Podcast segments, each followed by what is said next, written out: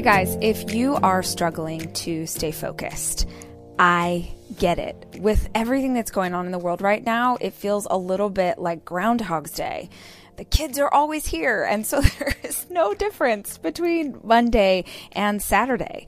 And it's one of those reasons that I want to make sure that you guys know about our Start Today brand.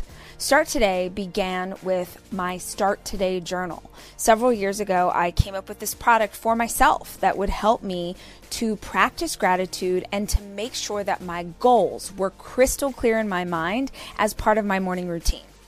At the beginning of this year, I launched my priority planner, which was a way for you to take the biggest goal in your life and break it down into bite sized pieces so that you could actually start to make traction. So, if you have not checked them out yet, oh my gosh, go to starttoday.com and check out our newest line available in Target stores all over the US and, of course, at target.com. If you know, that right now you need to stay on task, you need to stay on target, please check out these products. I think that you will love them as much as I do. StartToday.com or Target.com to start today the right way.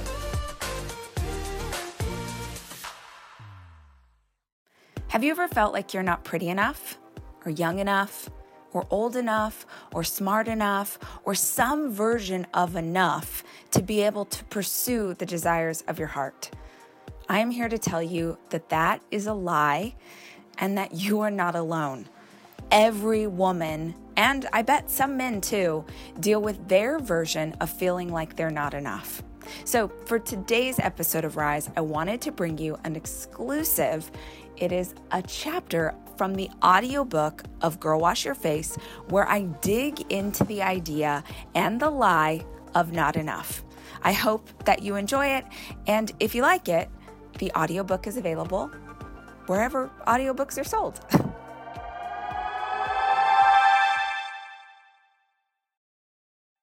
Chapter 3 The Lie I'm Not Good Enough. I am a workaholic and I don't say that lightly.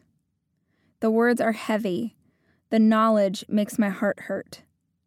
Though, if I give myself a little grace, then the truth is I am a recovering workaholic. I am a recovering workaholic, and I say those words with the same trepidation and shame that might exist were I to tell you that I had any other kind of addiction. I looked up the definition just now, even though I've been certain of my diagnosis for a couple of years. My online dictionary app describes workaholic as a person who feels compelled to work excessively. Compelled. That's a pretty strong word, isn't it? I can't be the only one who hears it and immediately thinks of the exorcist and holy water and a terrified priest. But compelled feels accurate like something inside of you that won't take no for an answer, like something you do without conscious thought. Did I feel compelled to work nonstop? Without question. Even now, I am typing this workaholic chapter at 5:37 in the morning because waking up to get my word count in at 5 o'clock is the only way I can actually manage to write books, run a media company, and raise a family at the same time. I still feel compelled to work until I'm exhausted, physically ill, pissed off at the world, or unable to focus my eyes. But at least they don't all happen at the same time anymore. I feel like I'm gaining on this problem. Part of the reason I work so much is simple I love my job. No, I freaking love my job. The people I work with are some of the kindest, coolest, most creative cats you'll ever meet. Each person on my team had to be vetted, and each role had to go through a couple of people before we got it right. Everyone had to be trained and had to train me right back on how to manage them and be a boss. I've spent years building this team. When I walk in and it's running well, when one person is creating the speaker lineup for our next live event, and someone else is taking the prettiest pictures you've ever seen, and the business team is booking new partnerships with some of the biggest brands on the planet, I feel proud. Proud to the very bottom of my toes that I, a high school graduate from the sticks, have put this together. Beyond that, my heart wants to burst because all of these people are working their butts off for my dream. I had this fluffy country mouse idea that we could create a space on the internet that lifts up women from every walk of life, that makes them feel encouraged, that makes them feel like they have friends, that offers them help and advice and does it with positivity at all times. And you know what? It's totally working. When I started blogging, only my mom and a few fiercely loyal aunts read the website. Now, my digital reach is somewhere in the millions and climbing every day. My online tribe is awesome. I admire them, and on most days, I think they admire me too. And I'm proud that I've created a business manifestation of my faith in action. Huzzah! Then I go home. At home, Sawyer is fighting with Ford over who gets which Lego piece. Jackson has a little attitude he picked up from someone at school, and if he rolls his eyes at me one more time, Lord Jesus, I'm going to rip off both his arms and whack him over the head with them. The baby is teething and fussy, and tomorrow is pajama day at preschool, but I'm going to miss it because I have a business trip. Dave and I are ships in the night, and we haven't had a date night in weeks. And yesterday, I snapped at him over prepackaged lunches and then sobbed all over my pajamas because I felt like such a jerk. And, and, and being a mom is hard work. I struggle with it all the time in a hundred different ways. But being at work? Oh man, I have that in the bag. I excel at being at work. I am the Babe Ruth of knocking it out of the park in the lifestyle media sector. So, when given the choice between crushing it at the office or barely hanging on at home, I got in the habit of working, working, and working some more. Every time I succeeded in business, I counted it as validation that I was making the right choice. But wait, folks, there's more. You didn't think a major problem like this was caused by only one thing, did you? No way.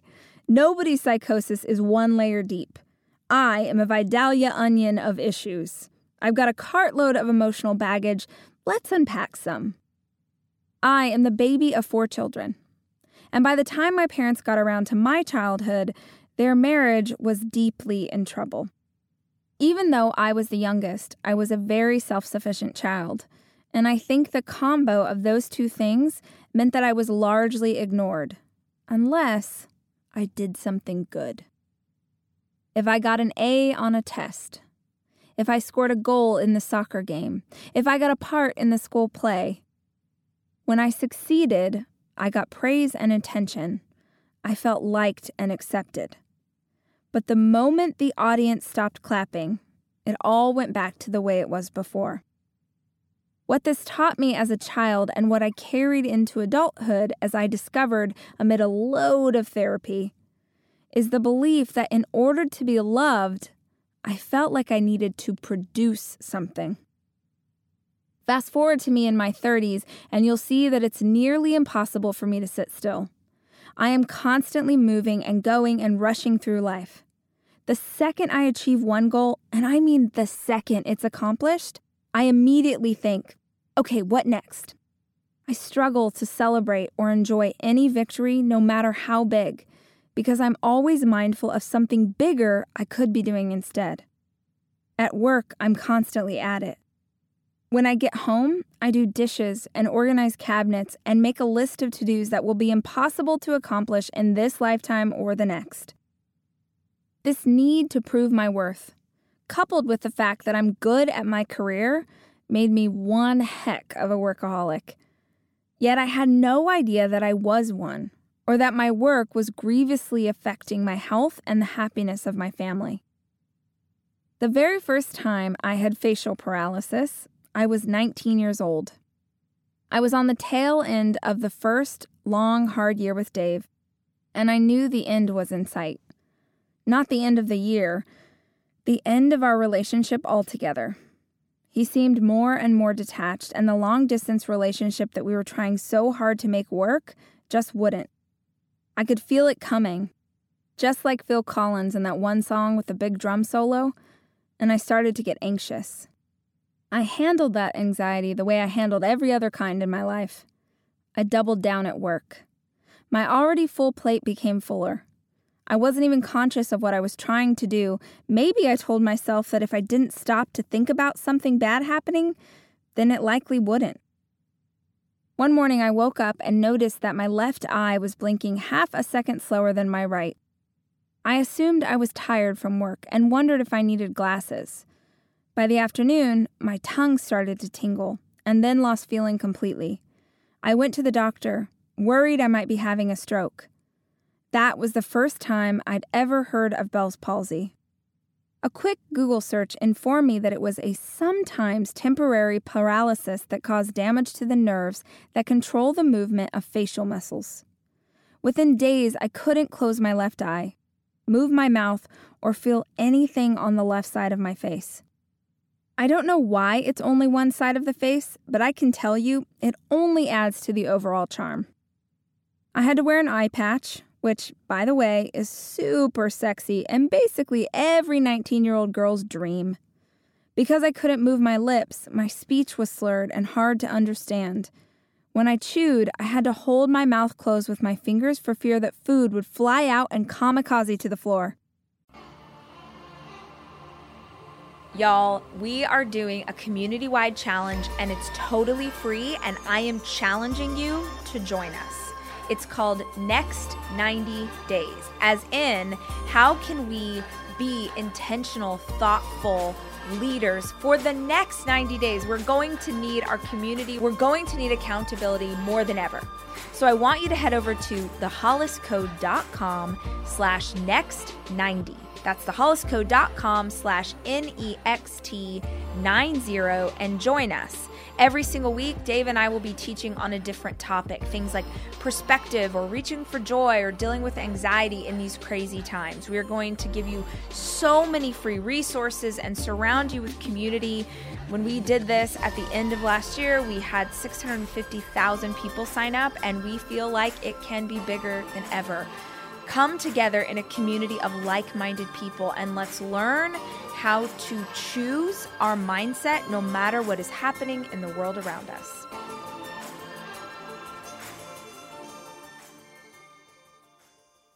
The nerve damage causes neuralgia, which is also incredibly painful. During that time, I felt so sorry for myself. Even though it was 15 years ago, I remember exactly how I felt when I looked in the mirror and realized how disfigured my face actually was how I tried in vain to put on eyeliner or mascara as if adding makeup would somehow make the paralysis go away, or how each time I got the makeup on, I would inevitably cry it right back off. I spent those weeks perpetually worried, weighed down by the doctor's prognosis that this could last a few days or months on end. There was no way to be sure. In retrospect, I never thought of myself as conceited. I never wore makeup or styled my hair until I was an adult, but having Bell's palsy made me hyper aware of the way I looked. I became completely depressed. I only got out of bed to go to work, and as soon as I got back home, I got back under the covers. I never wanted to leave my bed or even answer the phone. On the rare occasion that a friend talked me into leaving my apartment, I was mortified at the way people stared or pitied me when I tried to speak. In the midst of it all, the bullet I had been trying to dodge found its mark. Dave broke up with me. Okay, yes, breaking up with a girl with a paralyzed face was not his finest moment. And I feel the need to point out that sometimes we do stupid things that hurt our loved ones when we're trying to figure ourselves out. Since the moment we got back together, though, which happened when my face was still broken, by the way, he has been an incredible partner. The point, though, is that I made myself severely ill trying to keep something inevitable from happening. When the palsy finally subsided a month later, I was beyond thankful. Relieved that the worst was behind me, I chalked up the experience to a one time bout of terrible luck. A few years later, Dave and I decided to take our first trip to Europe. This was back when we were child free and could just dream up plans like, what if we just went to Europe? With no babies or dogs or real responsibility, we just got ourselves a flight and toured old churches with our passports buried under our clothes for fear the gypsies we had heard about would rob us. God bless us. When we made it to Florence, it was everything I dreamed Italy would be. We ate loads of pasta, walked the cobblestone streets, and made out like it was our part time job. We spent whole afternoons imagining our future and what we would name our unborn dream children. It was one of the most romantic experiences of my life. By the time we got to Venice a few days later, my tongue had started to go numb. I stood in an Italian hotel room and sobbed because I knew the palsy had come back. Our beautiful vacation was now being marred by the stress of trying to get medical help in another country.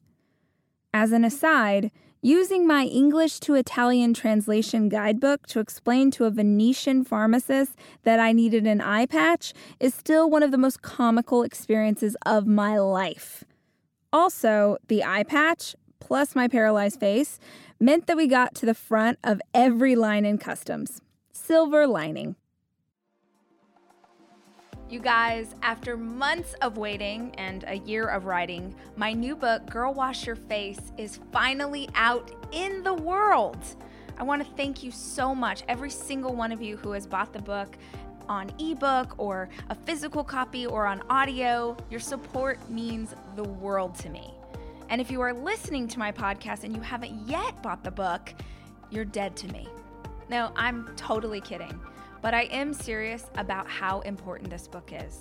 I keep talking about it because I sincerely believe there are tools in it that can help change your life. So if you have the $16, I want you to go buy it right now because you love your pal Rach. And if you don't, head to the library or borrow it from a friend. But if you care enough to listen here, you're gonna love the wisdom inside of this book. Girl, wash your face. I promise you will not be sorry you did. Ever the comedians, Dave and I made jokes about the assets of such an illness. For example, I did an amazing Sammy Davis Jr. impersonation. Also, the pirate jokes were endless. Yar. It wasn't until we arrived in Paris, a lifelong dream destination of mine, that even jokes couldn't lift my spirits. As we walked through the Champ de Mars, I realized the photo I had always dreamed of me, in front of the Eiffel Tower, would forever be a reminder of this illness. As much as I hate to admit it, I've never felt sorrier for myself than in that moment. In that old photograph, which you can Google, by the way, because I am not afraid to share any pic on the internet, apparently, I am standing alone in front of the tower, bundled up for the weather.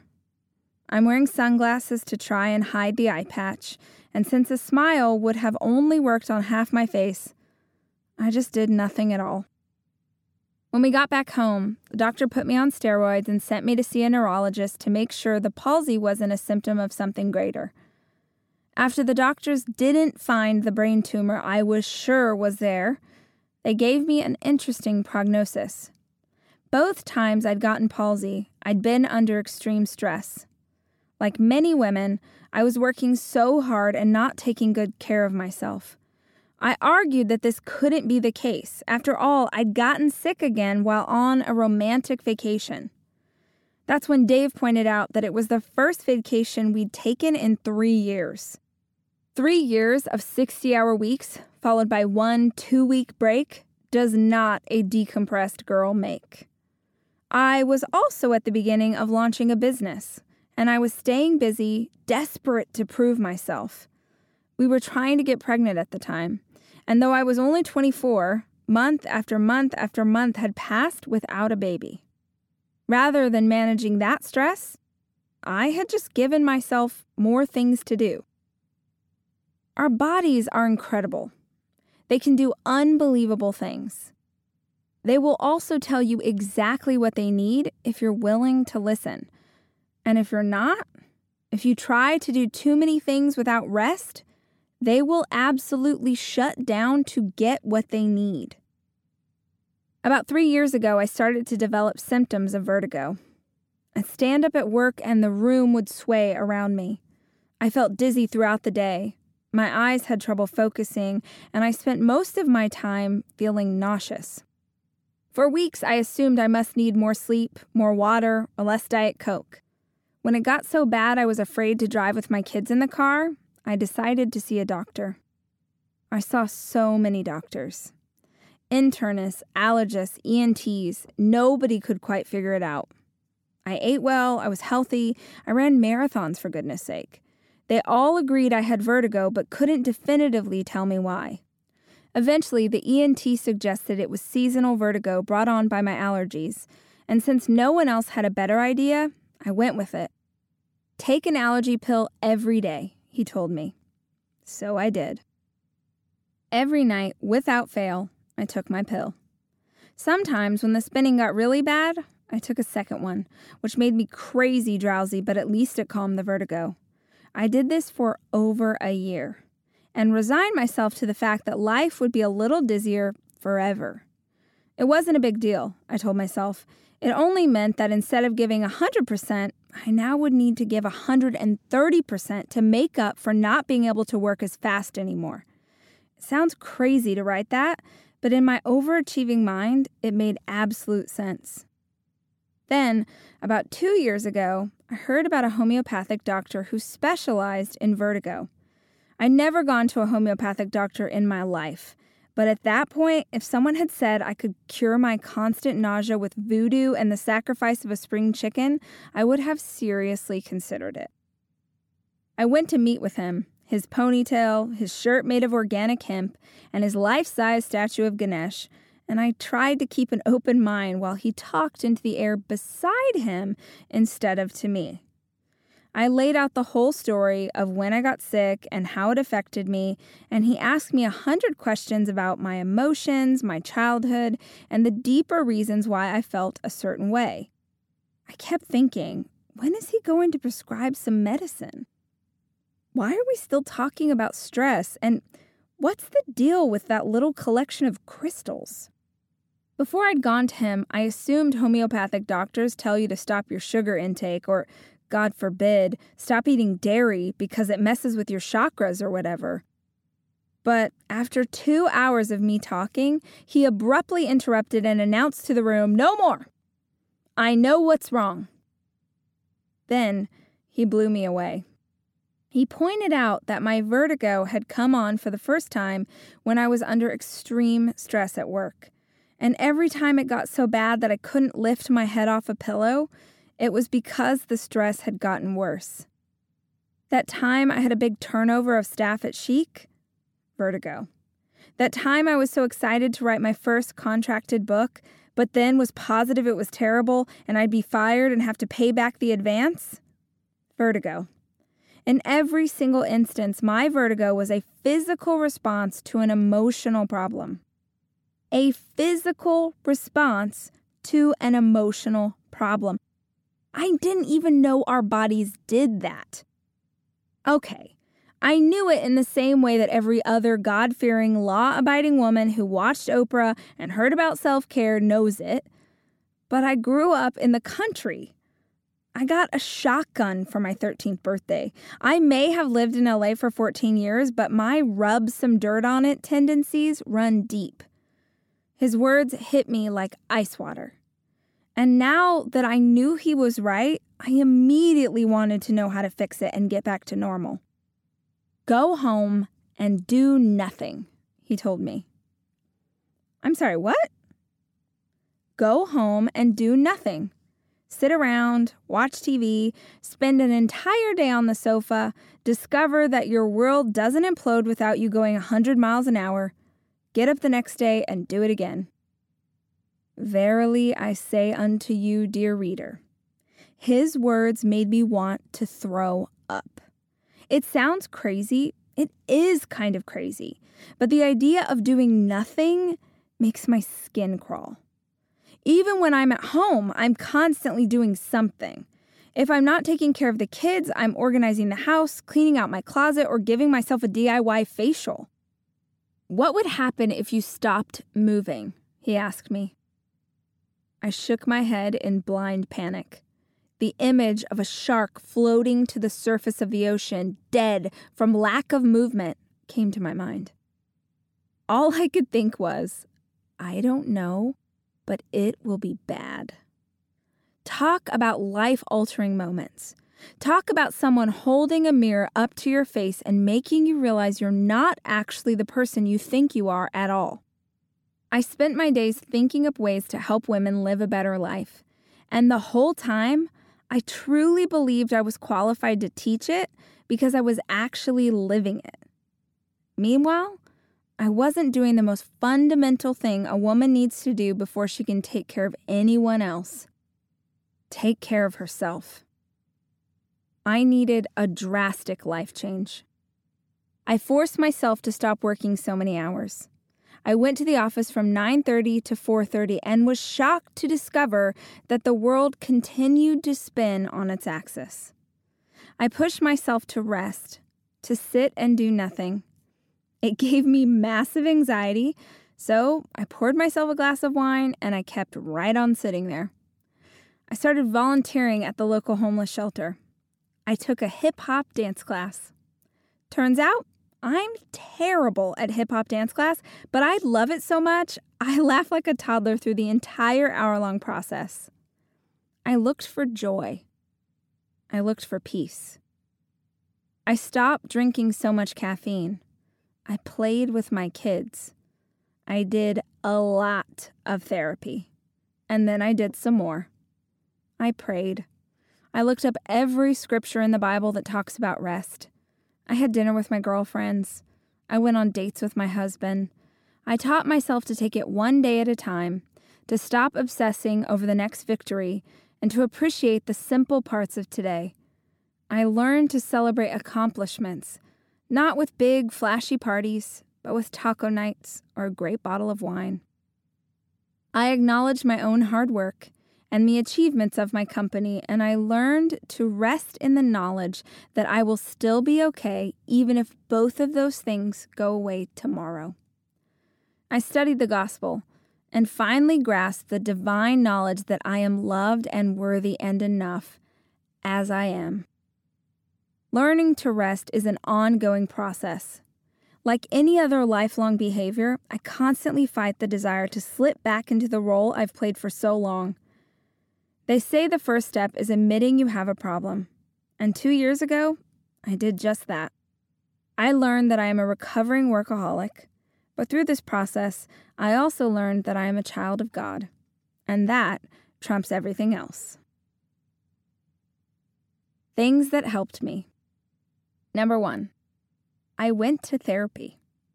This could be the first thing I list out for every single element I've worked through but it's especially real in this case.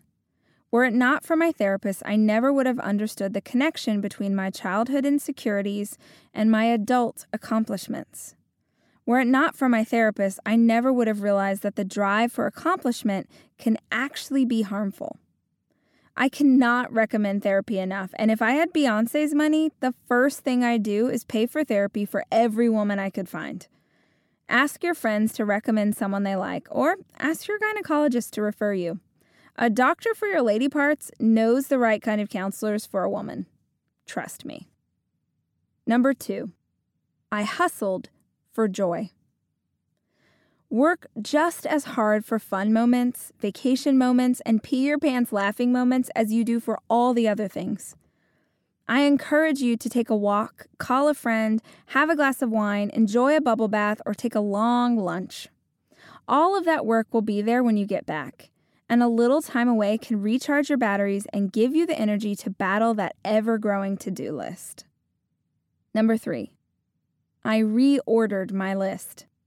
When I ask most women to name the things on their priority list, they can throw them out there no problem kids, partner, work, faith, etc.